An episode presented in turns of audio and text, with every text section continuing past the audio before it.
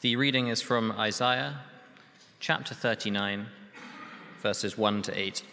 At that time, Marduk Baladan, son of Baladan, king of Babylon, sent Hezekiah letters and a gift because he had heard of his illness and recovery. Hezekiah received the envoys gladly and showed them what was in his storehouses the silver, the gold, the spices, the fine olive oil, his entire armory, and everything found among his treasures. There was nothing in his palace or in, his, or in all his kingdom that Hezekiah did not show them. Then Isaiah the prophet went to King Hezekiah and asked, What did those men say, and where did they come from? From a distant land, Hezekiah replied. They came to me from Babylon. The prophet asked, What did they see in your palace? They saw everything in my palace, Hezekiah said. There is nothing among my treasures that I did not show them. Then Isaiah said to Hezekiah, Hear the word of the Lord Almighty. The time will surely come when everything in your palace and all that your predecessors have stored up until this day will be carried off to Babylon. Nothing will be left, says the Lord, and some of your descendants, your own flesh and blood, who will be born to you, will be taken away, and they will become eunuchs in the palace of the king of Babylon. The word of the Lord you have spoken is good, Hezekiah replied, for he thought, There will be peace and security in my lifetime. If we've not met, uh, my name's Matt Fuller. But here we are in um, Isaiah chapter 39. Last end of our little block, uh, look at this section at the pivot of the book of Isaiah 36 to 39. Let me um, lead us in prayer, then we'll begin. Our great God and Father, we thank and praise you that as we've sung this evening, you are a rock, you are a cornerstone in whom we can have absolute trust. You're dependable, you're reliant, you're unchanging, you're faithful, and we can trust in you. And so, Father, as we turn to your unchanging, faithful word, please would you be at work, deepening our trust in you, undermining our trust in snares. Father, be about that work for our good and for the honor of the Lord Jesus, we pray it. Amen.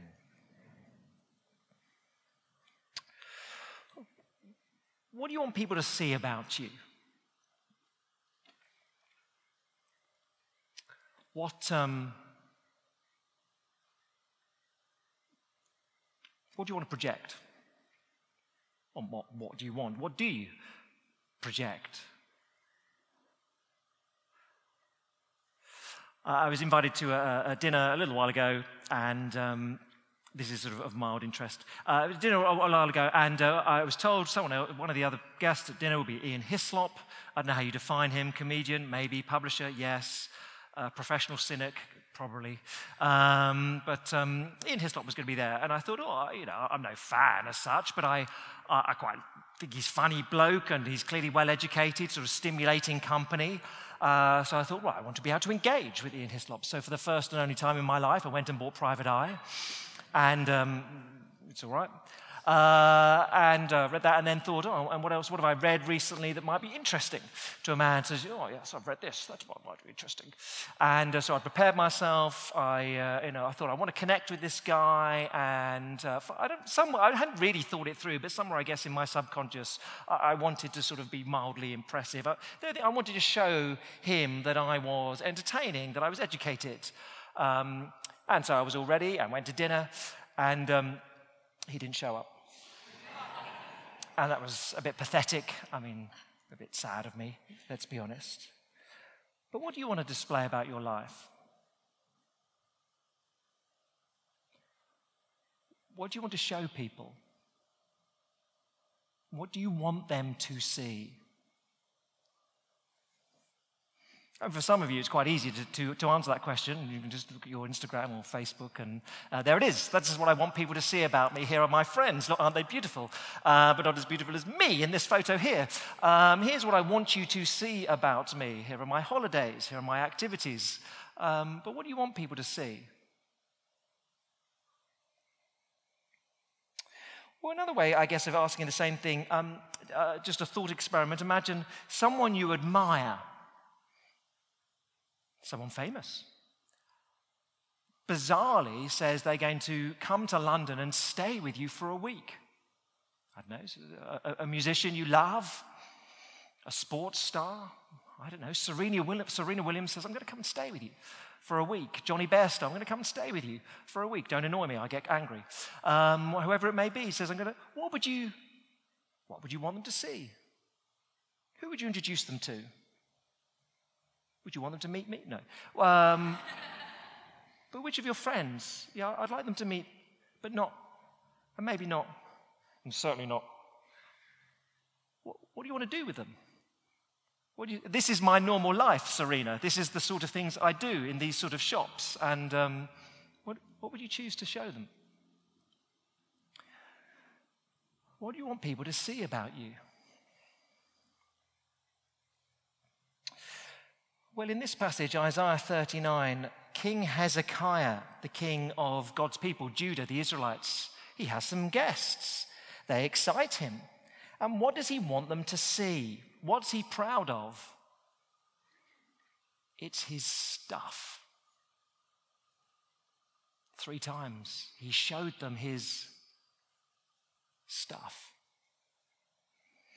Killer question, really, in our passage tonight comes in verse 4. Uh, Isaiah engages with the king after uh, the visitors have been and gone.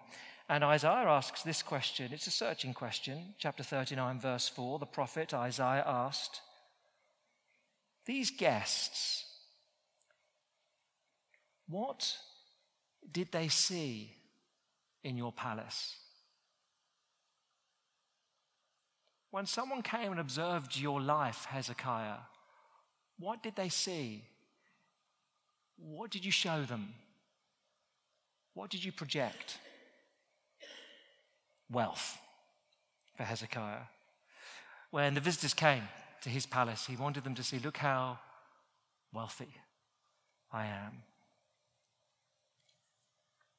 This then, the last, I say, of, of four in this, uh, this pivot, these chapters 36 to 39, they really are the pivot of, of the book of Isaiah. For the first 35 chapters, really, the, the threat over the kingdom pretty much is Assyria. Assyria is the global superpower.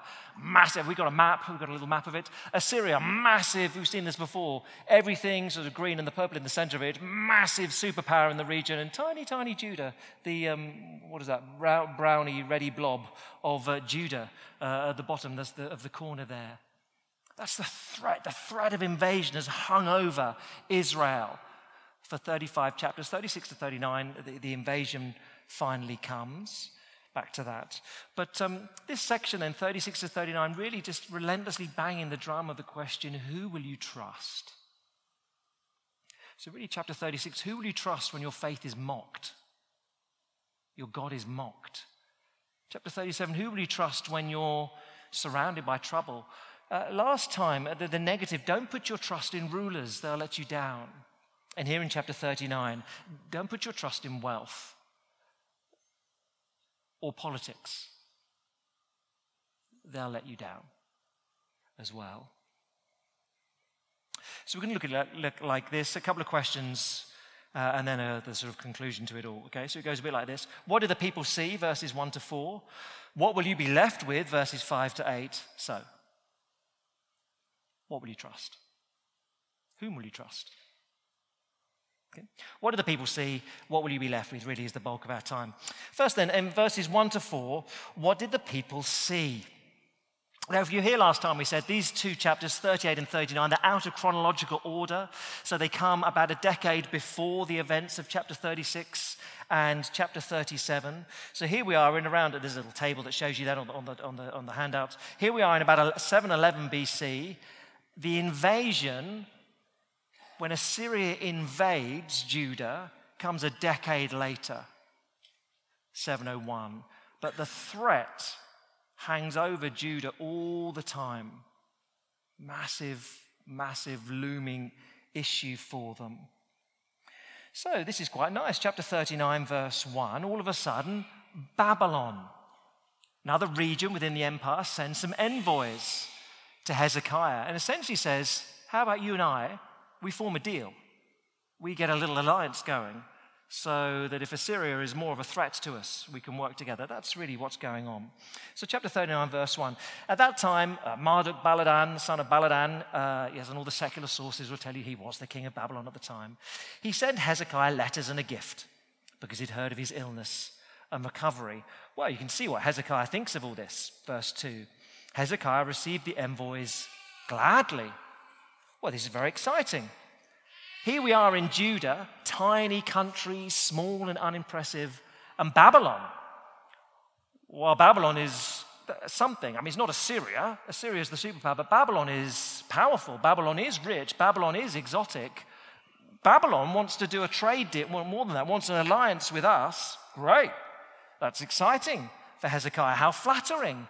I mean, we could do with a little bit of extra security at the moment. So, a little bit like perhaps you know, UK, a little anxious about Brexit. Can we have a trade deal with America, please? Please? In fact, anyone, please? Please? Well, that's Hezekiah. You want an alliance? Yeah, yeah, please. That'd be great. So he's very excited by this. And so, what does he do, verse 2? We're told he shows them. So, twice in verse 2 and then repeated in verse 4, he shows them. Verse 2 Hezekiah received the envoys gladly and showed them what was in his storehouses, what was there the silver, the gold, the spices, the fine olive oil, his entire armory, and everything found among his treasures. There was nothing in his palace or in all his kingdom that Hezekiah did not show them. Wow, everything, everything in the palace, nothing left out. He showed them all his stuff. And that's it. And then off they go home. Now, okay, back up a little minute. We're told, uh, chapter 39, verse 1, that part of the reason these envoys have come from Babylon is because Hezekiah has recovered from illness. Hezekiah had been about to die, and he's recovered from illness. Now, if you were here last time, you know how that happened. Let me just remind you. Chapter 38, turn back a page, verses 5 and 6. Hezekiah is about to die. But what happens, chapter 38, verse 5? God says to Hezekiah, This is what the, well, through the prophet Isaiah, this is what the Lord, the God of your father David says I've heard your prayer and seen your tears. I'll add 15 years to your life, and I will deliver you and this city from the hand of the king of Assyria. I'll defend this city. So, how has Hezekiah gone from almost dying to having another 15 years of life and, and a guarantee of security? God has done it. And Hezekiah sort of recognizes this. So in chapter 38, in his psalm, his prayer, Hezekiah can say, verse 16, Lord, you restored me to health and let me live. Verse 17, you in your love have kept me from the pit of destruction. Or the culmination of Hezekiah's song or psalm, chapter 38, verse 20. The Lord will save me, and we will sing with stringed instruments all the days of our lives in the temple of the Lord. I'm going to sing of what the Lord has done for me all the days of my life in his temple. And so envoys come from Babylon and say, Hey, we hear you were about to die, now you're well again. Isn't that great? And Hezekiah says, Yes, it is, and the Lord has done this. And all the days of my life I will praise the Lord. Apart from, he doesn't say that. You, see, you do see it, don't you? Chapter 38, verse 20. All the days of our lives, me and the whole people will praise the Lord for what he's done. And envoys come from Babylon, and he says nothing about the Lord. He says, Oh, look at my money. Look at my armory. Yeah. Yeah. You want an alliance? I got, I got stuff. I got cash. I got gold and silver, and I got spices and an armory. In other words, I'm wealthy and I'm, pa- yeah, you want to ally with me. But Hezekiah, you're nothing without God. You were dead without the Lord. And you said every day of your life you'd sing of his goodness. And now people come and say, How is it you're still alive? And you say, Look at my money.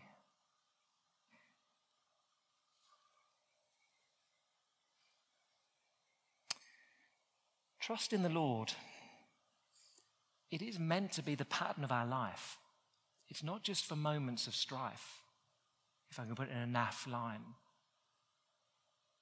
Hezekiah, moments of strife, yeah, yeah, I need you, Lord. Now things are okay. Look at my money. Chapter 26, when he's in trouble, Hezekiah seeks out the prophet Isaiah. Hezekiah, the king, says, Prophet, help when he's in trouble. Here in chapter 39, in comfort, Isaiah has to seek out the king. It's the other way round. So Isaiah comes to him and asks him a load of questions.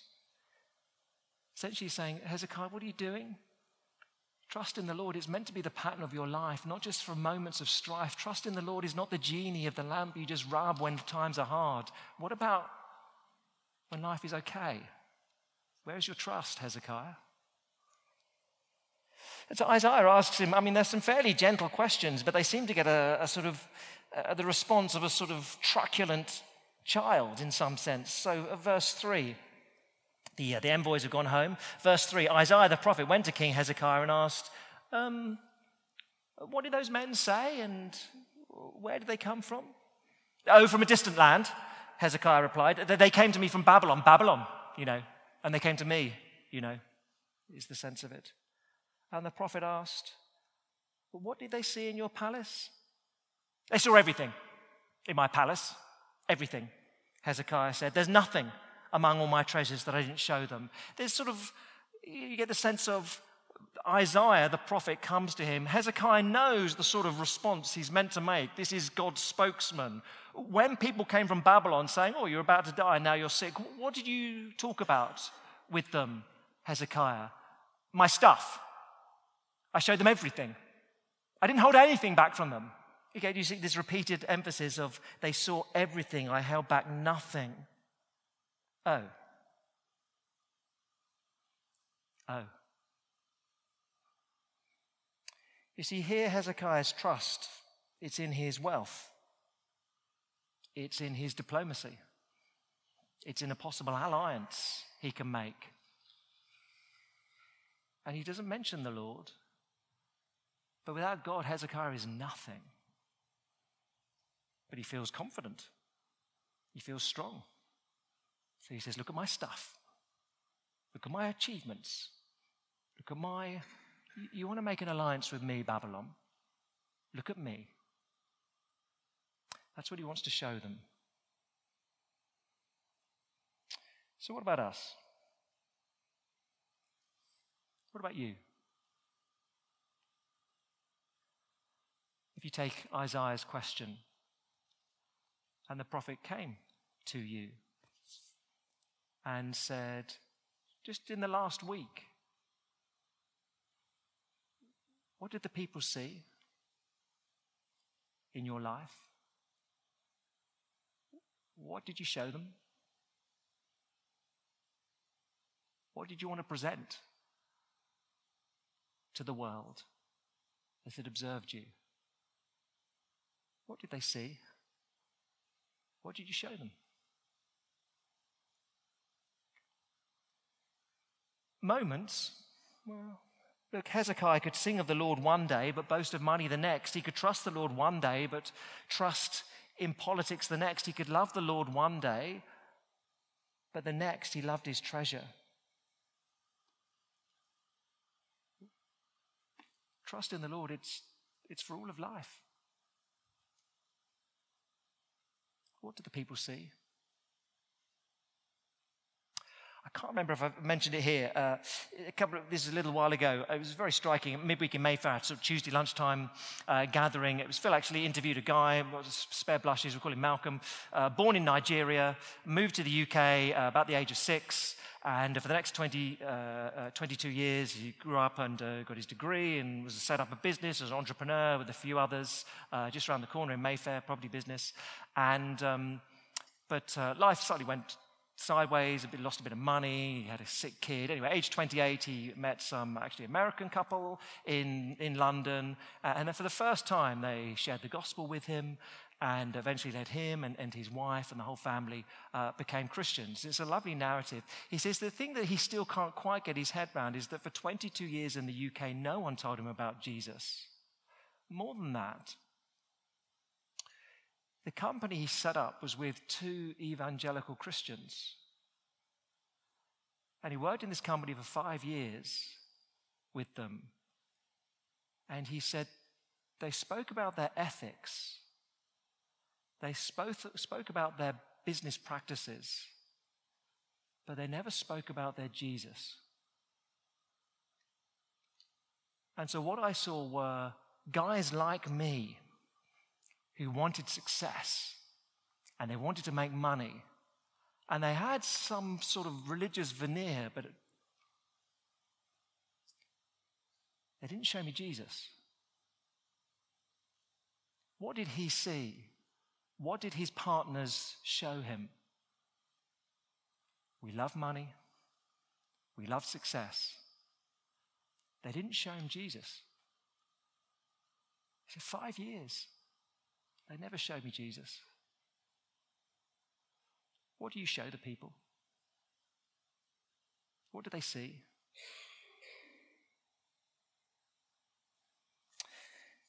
That's the question. Verses 1 to 4. What do the people see? Uh, second, then, that goes alongside it, uh, verses 5 to 8, what will you be left with? So here's uh, Isaiah says, okay, as Hezekiah, you've bogged it. You know you've bogged it. That's why you're being so truculent. And here is the Lord's response. And it's devastating. Now, we're not to think that this judgment in verses 5 to 8 comes, or 5 to 7, comes as a result of one mistake that Hezekiah makes. This is God's judgment upon the whole nation for centuries of rejection and rebellion of him. But he's told it here, verse 5. Then Isaiah said to Hezekiah, Hear the word of the Lord Almighty. The time will surely come when everything in your palace and all that your predecessors have stored up until this day will be carried off to Babylon. Nothing will be left, says the Lord. And some of your descendants, your own flesh and blood, who will be born to you, will be taken away, and they will become eunuchs in the palace of the king of Babylon. Huh. You see in verses th- 1 to 4, we had twice? What did you show them? Verse 4 they saw everything, says Hezekiah. There is nothing among my treasures, treasures I didn't show them. Verse 6, Isaiah says, Yeah, yeah.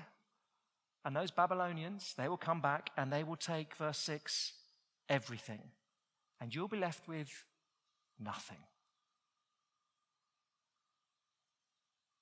Oh dear. It's fairly devastating. They lose everything, there's nothing left.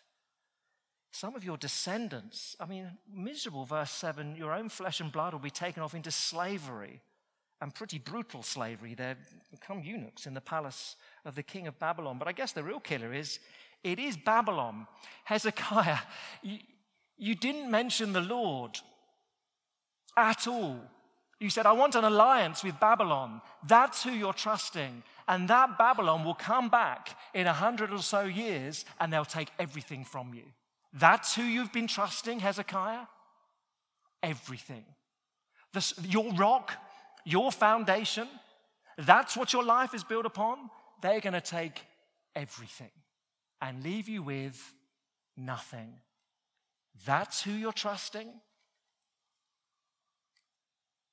You're a fool, Hezekiah. You trust Babylon? She'll let you down. And so, what about you and me? What do you trust, CCM? Money? And you say, well, I haven't got very much of that. All right. Parents' money? Future earning potential money? It'll let you down. Health? I've got my health, fit, could do anything in the future. Oh, I'll let you down. You look, I've got potential, you know.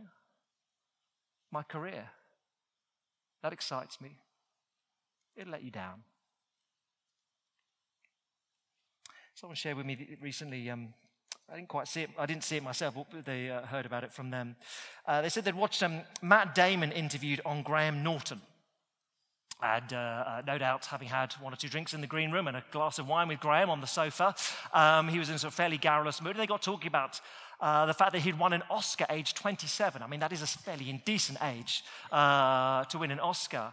But he said, you know, he won this Oscar and he got it home. Way! Good Will Hunting, you know, wonderful. Way! Uh, won an Oscar age 23, pretty impressive. And he got home and he said, I had a moment of epiphany holding this little statuette. He said, uh, let me quote, I thought to myself, imagine chasing that Oscar. Imagine chasing it, not getting it, and all your life thinking, I want an Oscar, I want an Oscar, I'm Meryl Streep, I want an Oscar, I want an Oscar, whatever, uh, and never being given it. And then finally, finally in your 80s, you get the Oscar, and you think, is that it? My life, I've been eaten up by wanting this. He said, you, you win it, and then you, with the whole of your life behind you, you realize what an unbelievable waste. And he was sort of slightly choking up as he said this. It was, it was only a few months after Robin Williams had died. So he's probably thinking, Good Will Hunting, I got the Oscar with Robin Williams, he's now dead. See, he's choking up slightly on the sofa. You can watch it on YouTube. He said, What an unbelievable waste. Because this, it can't fill you up. If there's a hole that you have, it won't fill it. So there I was, and I looked at Oscar, and my heart broke for a second, like I imagined an old version of me saying, where did my life go? What did I achieve? And then it's gone. And even Graham Norton is slightly struggling to turn that into something funny. It is not. What will you be left with if you trust money, health, your career? You get to the end of life and go, oh, what will I be left with? You see, the only one, the only thing that will never let you down is the Lord. It is the Lord Jesus. I guess thinking of this, I was reminded of, um, you know, the missionary, he was a missionary to China, C.T. C.T. Studd, his little doggerel. It goes on for about 20 stanzas, but you'd have heard of a couple of them. Two little lines I heard one day as I traveled on life's busy way, bringing conviction to my heart, and from my head it would not depart. Only one life will soon be past.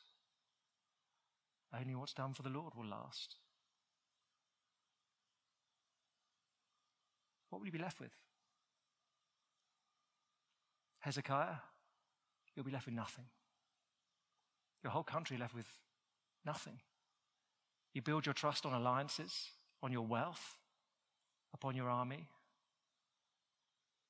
Nothing. Only one life will soon be passed.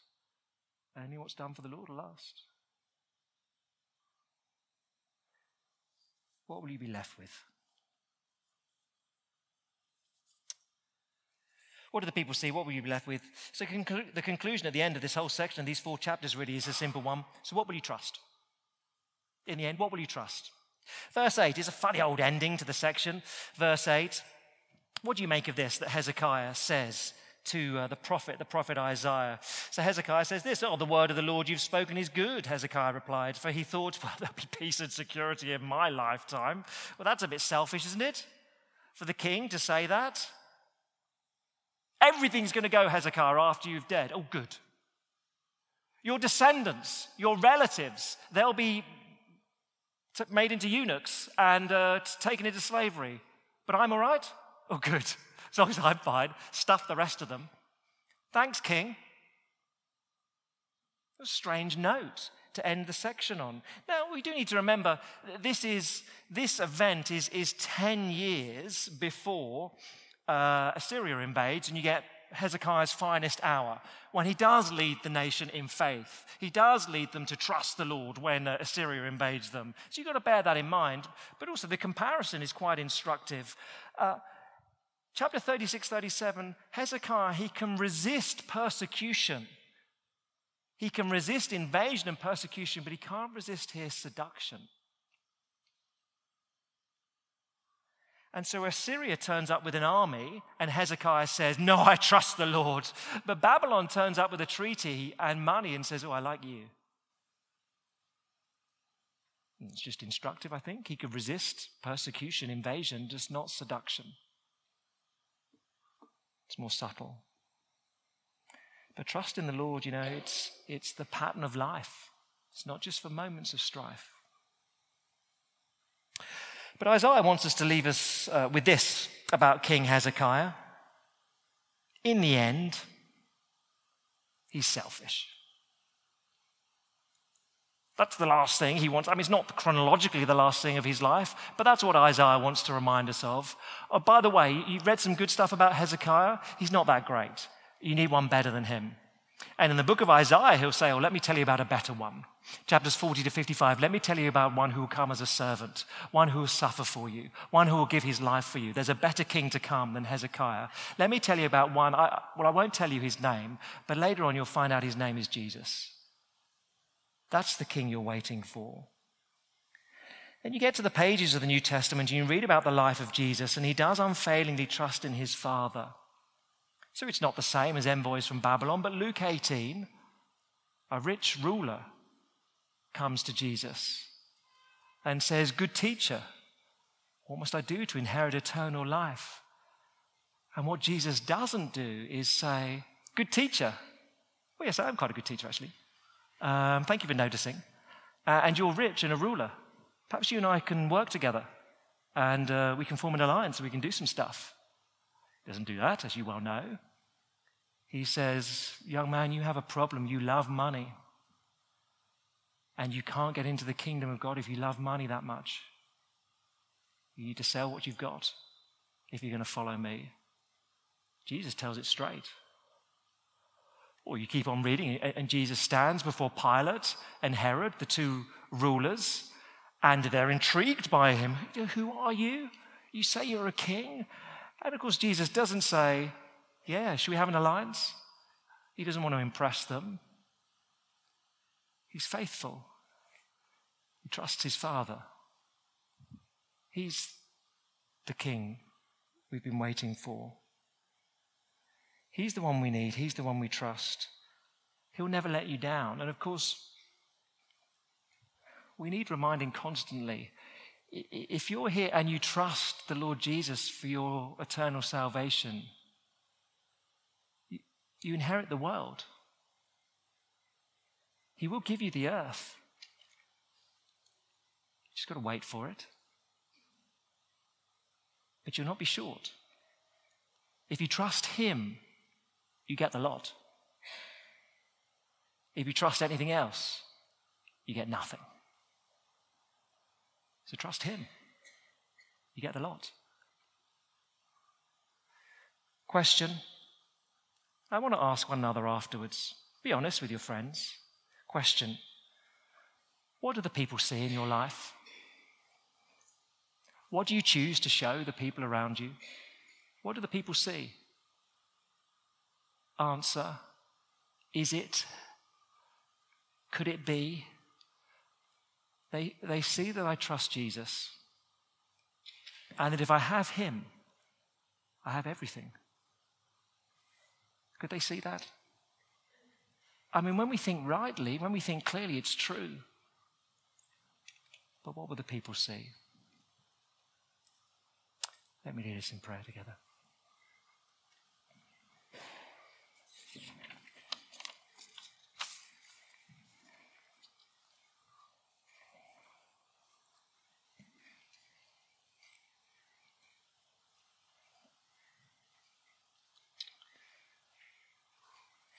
Our great God and Father, you know us well.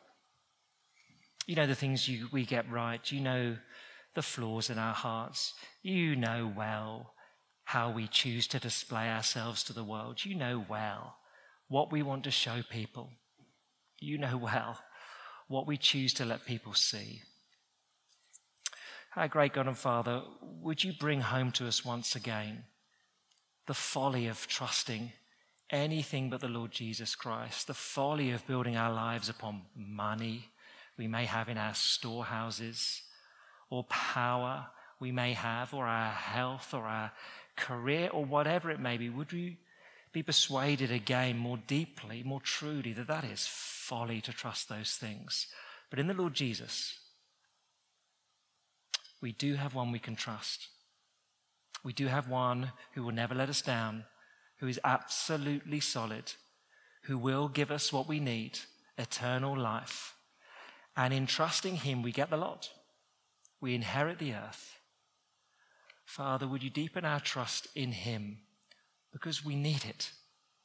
We need to know that everything else will let us down. Would we trust him for our good, for the honor of his name? Amen.